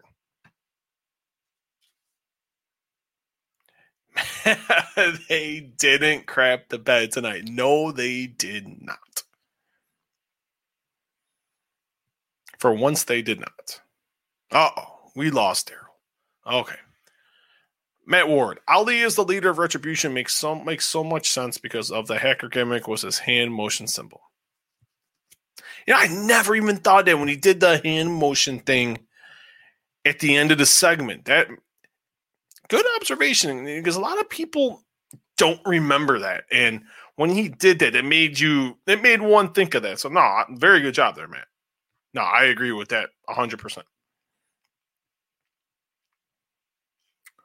I think Ricochet is a member. There was a member in a hoodie that had their hands in the hoodie. You couldn't tell who it was. You know what? And this is where I think this holds, and this could it could be the case, and I don't know. Remember when Ricochet was in the segment with Apollo and they were with the hurt and Ali and they were with the hurt business and they were in the back and you could see the look on Ricochet. Like he was contemplating what to do. And I think maybe, maybe, maybe we see Ricochet as a member. I wouldn't be too surprised. I know a heel turn has been discussed for Ricochet. Just don't know how he would be as a heel. All right, let's get Cena to break Flair's record and Cena can lose it to a star like Keith Lee or Ricochet. And we just talked about Ricochet. See, that's if you're gonna if if you're gonna have Cena break the record, which I think if you're going if there's gonna be a guy to do it, I hope it's John. It's got to be to a guy who really needs the rub, not a, like what they did with The Rock and. But I know what they did because it made a ton of money. I would like to see Keith Lee. I think they they would go with Roman, but I think Keith Lee. I just don't. I think they just don't see the value in Ricochet that we do. For one reason or another, to me, that doesn't make a lot of sense, but who am I? Cena wins the Rumble, challenges Reigns. Cena beats Reigns, and Reigns wins Money to Bank to get the title back. Hmm. For this to play, it's just what's going to happen with the fans. It seems like WrestleMania is going to go back to Tampa. And whether we like it or not, that is likely to happen. I don't know if that means they reverse course and they go with something else. I don't know. I just really haven't asked. Not gonna lie, I've kind of really been off the grid when it comes to a lot of this stuff. So I've just kind of stayed away. But it is interesting. Very, very interesting. I don't know what I just don't know what they would do. I just I really don't. And I think I'm actually pretty interested to find out to see what they would do. Sorry about that. I just don't know. I really I like the idea. A two match series with them, I think, would be the right route to go. I just don't. I think they're just too afraid to pull the trigger because they feel like it'd be happening. But I really don't think it would. Can we get Dom and Humberto versus the Street Profits?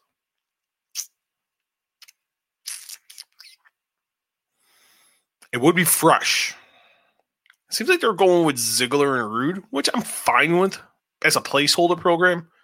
But if this is like an eventual thing, say two, three months down the line, hey, hey, I'm down for that. I'm, I think it would be good. I think get a little more experience for Mysterio, have Carrillo be with him. I think Dominic will be just fine. They brought Shayna up too quick because they wanted to have Shayna and Ronda versus Charlotte and Becky. Oh my god, yeah, they they brought her up way too soon. She was nowhere near being ready. And that's on them. She just wasn't ready. But if we're really going to be honest about it, I really don't think she was ever ready. She wasn't. I think we're for just being honest about it. She is who she is.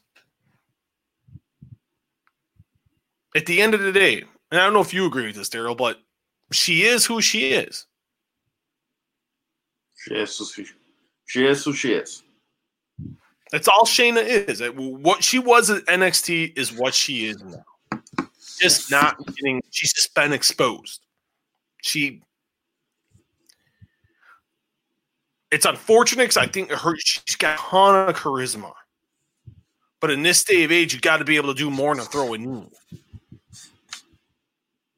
She's not the Undertaker. She's not Bill Goldberg, where she can just do.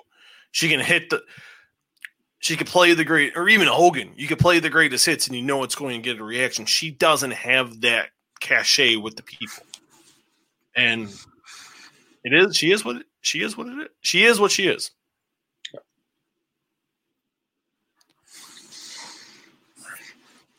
More questions. So the Sasha win on SmackDown and Bayley get to the Raw to take the title from Asuka. Huh. I'd go with no, just because you want you don't want that big moment, and it's not an offense because it's SmackDown. You just don't want that on TV. You want that for prime time. Prime time is WrestleMania. You saved it. It's a WrestleMania moment. It really is. Let's hope they don't get stupid and don't. Now I could see Sasha winning the belt from Asuka. And yeah, I can. Or I think the Sasha's going to be the one going to Raw. I don't see Bayley losing. I don't see Bayley going to Raw. I do see Sasha losing, or they just do no finish, which I think is the right way to go. And then she'll go. She'll get drafted to Raw. Agree. I think the plan that you laid out earlier, where she gets drafted to Raw, she wins the Royal Rumble, and she's the one that goes on she chooses Bayley to defend the title against her. That's the way to go. Typical WWE, you book yourself into a corner. this is the way to get out of it. I like how you say it. They always, but they, it's just this thing. They always do this to themselves. They always book themselves into a corner when you don't need to. You know, Every week. Every week they find a way to do it. Every week. There's a reason the 74 year old man has to rewrite the show three hours before the show even happens. you're not wrong. You're not wrong, my friend. That's all I'm gonna say about that. You're not wrong. This is how the draft goes, according to Matt Ward. Raw gets three picks for, for SmackDown, two picks. That's how the draft goes. I did not know this, Matt Ward. Thank you. I must have missed that part. I probably fell asleep, or yeah, I probably almost fell asleep because I was getting insomnia from hearing By- Byron Saxton's. Uh, if you want a cure, ladies and gentlemen, please listen to Byron Saxton. I almost Um, I almost fell asleep in the wheel.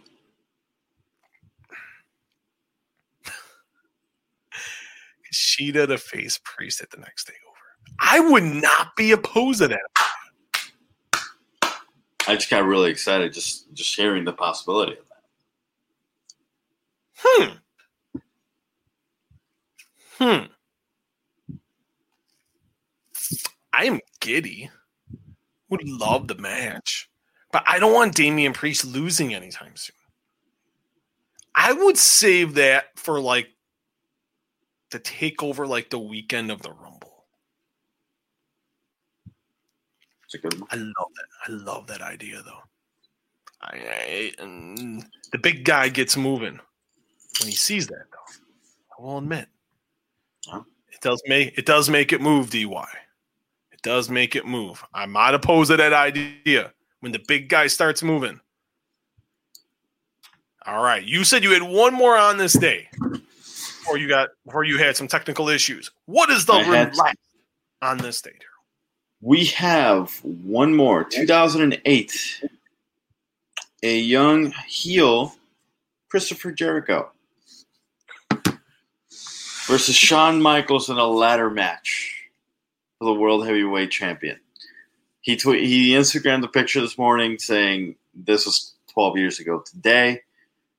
That was one of the most heated, realistic looking rivalries in history, in WWE history. Jericho versus Shawn Michaels in 2008. When they had the heel turn, the hey, I'm not hurt. I was faking it. I used it. That's the time that we lost Jericho Tron. That's the last time we saw Jericho Tron on the actual highlight reel. After that, they started getting instead of chairs, they started getting bar stools and stuff and being really cheap. And but yeah, that's a good understate. Also on that card, No Mercy 2008 was the card. Triple H defeated Jeff Hardy for the WWE Championship, and the Big Show defeated The Undertaker by knockout. It was back when Big Show, Big Show beat um, Floyd May- or Mayweather Floyd beat Mayweather. Or Floyd Yeah. Mayweather beat Big Show, yeah, at WrestleMania 24. Yeah. That was the first pay per view Lynn got exposed to. We were dating two weeks. About two weeks. Let's see. Five. No, not even. Week and a half. Yeah. And she was all in on Jericho and Michaels. She's not wrestling. She was attitude era. And now she'll just kind of like she'll like watch like if because I have it on and she'll ask some questions, but not often. Wow. She was all in. I explained the whole program to her, and she was invested, especially when Jericho like hit his Michael's his wife and that whole brouhaha, how that program started. That was a fantastic program. And the next time I interview Chris Jericho, and I can get more than like 10 minutes, I can get like 30 minutes with Jericho. I would love just to kind of break. I would do a whole podcast just on that program with him. I just think it be, that program had so many layers. It was only supposed to be a match on Raw, and that program just went do do do do. That was some great work from both guys. Both guys are on the top of their game. They were heavily invested. That was a ton of fun. My God, I love I love that type of wrestling. I really, really, really, really do. That match was fantastic, by the way. Michaels was injured in that match. Had a bad knee going in. My God. Shawn Michaels is a freaking trooper. I now I want to go see Shawn Michaels wrestle one more time. But they, man, Go watch. Go watch 2008 uh, No Mercy. That was good, pretty good. watch it uh, while I'm working. I'm gonna have to turn that on. Mine. That's gonna have to be up on the old TV in front of me here. I think that's gonna be a that's gonna be a must watch for tomorrow. Man, that match was amazing. But we will end with it. There's no better way to end than with that. I thought that was fantastic. I got. I do have one more. you you got one more. Okay. One more. A couple things before I release this one. A couple birthdays on this day. Terri Runnels. His birthday's today. And Woo-hoo, DJ Z. down. Terry Reynolds is all you had settled down. And then The guy- uh, The not guy attention. not to bring the positive to the negative, but on this day in 1997, we did lose Brian Pillman to a heart attack and drug overdose. But the That was- last thing I will, so rest in peace. That was no, it has to be brought up. That was a that was a rough one. I remember I didn't even know about it. This was kind of like when it was dial-up internet and AOL. I remember that shit. Didn't even know about it, and I didn't know about it until because man, when I was in high school, man, I had a job. I was making five fifteen an hour. My God. Jesus. I look at back and I was talking about we were talking about that at dinner today, and I'm like, we were talking about uh just like she wants all this stuff done. Don't get married, Daryl. For everyone out there, all women want to do is spend your damn money before it's even made. Think about that for a minute. And and I'm like, man, I remember, and I said it, I'm like, I remember starting making my first job. I was making five dollars and fifteen cents an hour man, I was so poor. But I was 16 in 1997. And I remember we ordered the Bad Blood pay per view. He was supposed to face Goldust. It was a great program with him and uh, with Pillman and Goldust. That, just that whole program I thought was really good.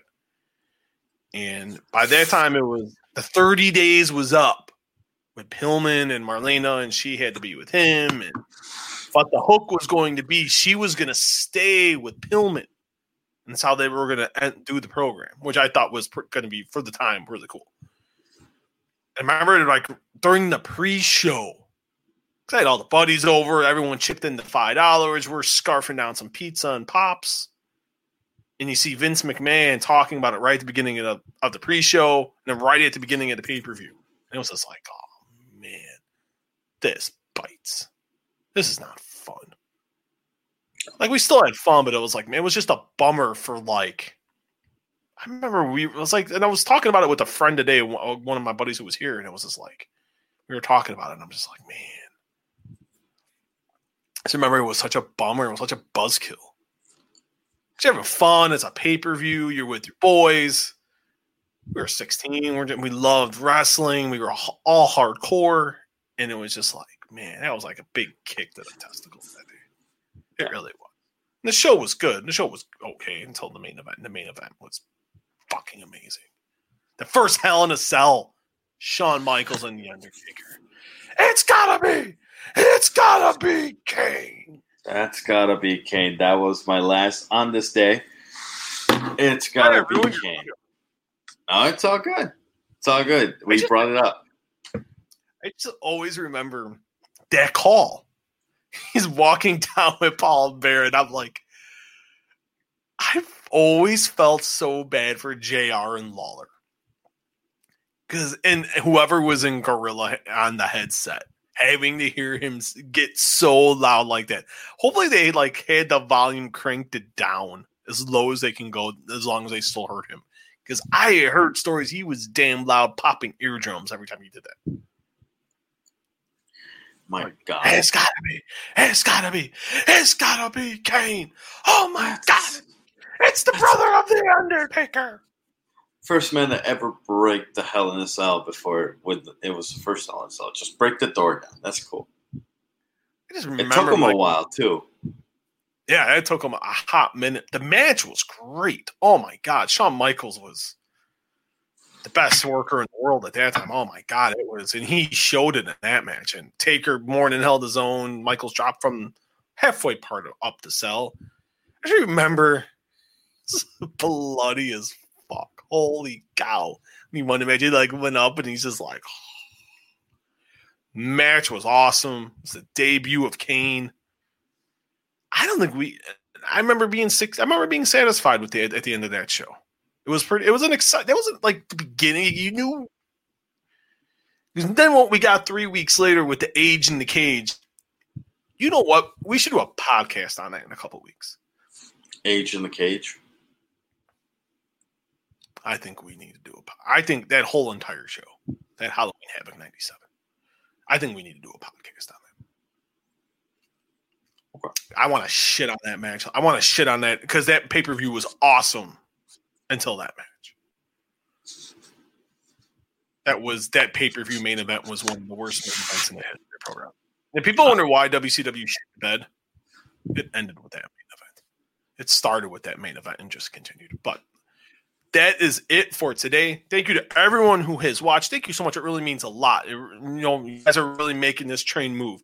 If you're watching via Facebook, Facebook Live, it's simple. Leave a reaction to the video and leave any questions or comments. But more importantly, like the Walkway to Fight Club and follow the Facebook page. We're, we're on Twitter. We're at Walkway Fight. We're on Instagram, the Walkway to Fight Club, all in lowercase letters. If you watched it via YouTube, it's simple, guys. Subscribe to the channel, gives it give a thumbs up to the video, and leave any questions or comments you guys do have. We're also this will be available tomorrow morning up on iTunes, Google Play, Spotify, any of your favorite podcasting platforms. It will be up then. Daryl, how can the fans reach you, my friend? Right here on Twitter, DYWoodigo21, and then on Instagram, Daryl17 Rivera. Spelled uh, right here. It's one R and one Y, or one L. A lot of people have been spelling it two R's and two L's. I don't know why. Um, but yeah, it's right here. The simplest way. Simplest way to spell it. People are a bunch of idiots. I didn't know. He, I never knew Daryl had two L's or two R's. That's interesting. Yep. You'd be surprised, my man. You learn something new every day. I can be found at S. Muehlhausen JR on the Twitter machine, and then I can be found on Instagram, S. Muehlhausen MMA. We will be back on Wednesday, recapping the Wednesday Night Wars, AEW Dynamite, WWE NXT. All shows should be great. I'm looking forward to Wednesday night. For the handsomest man in the room, D.Y. Dale Rivera. I am Steven Muehlhausen. We will see you Wednesday night. Peace.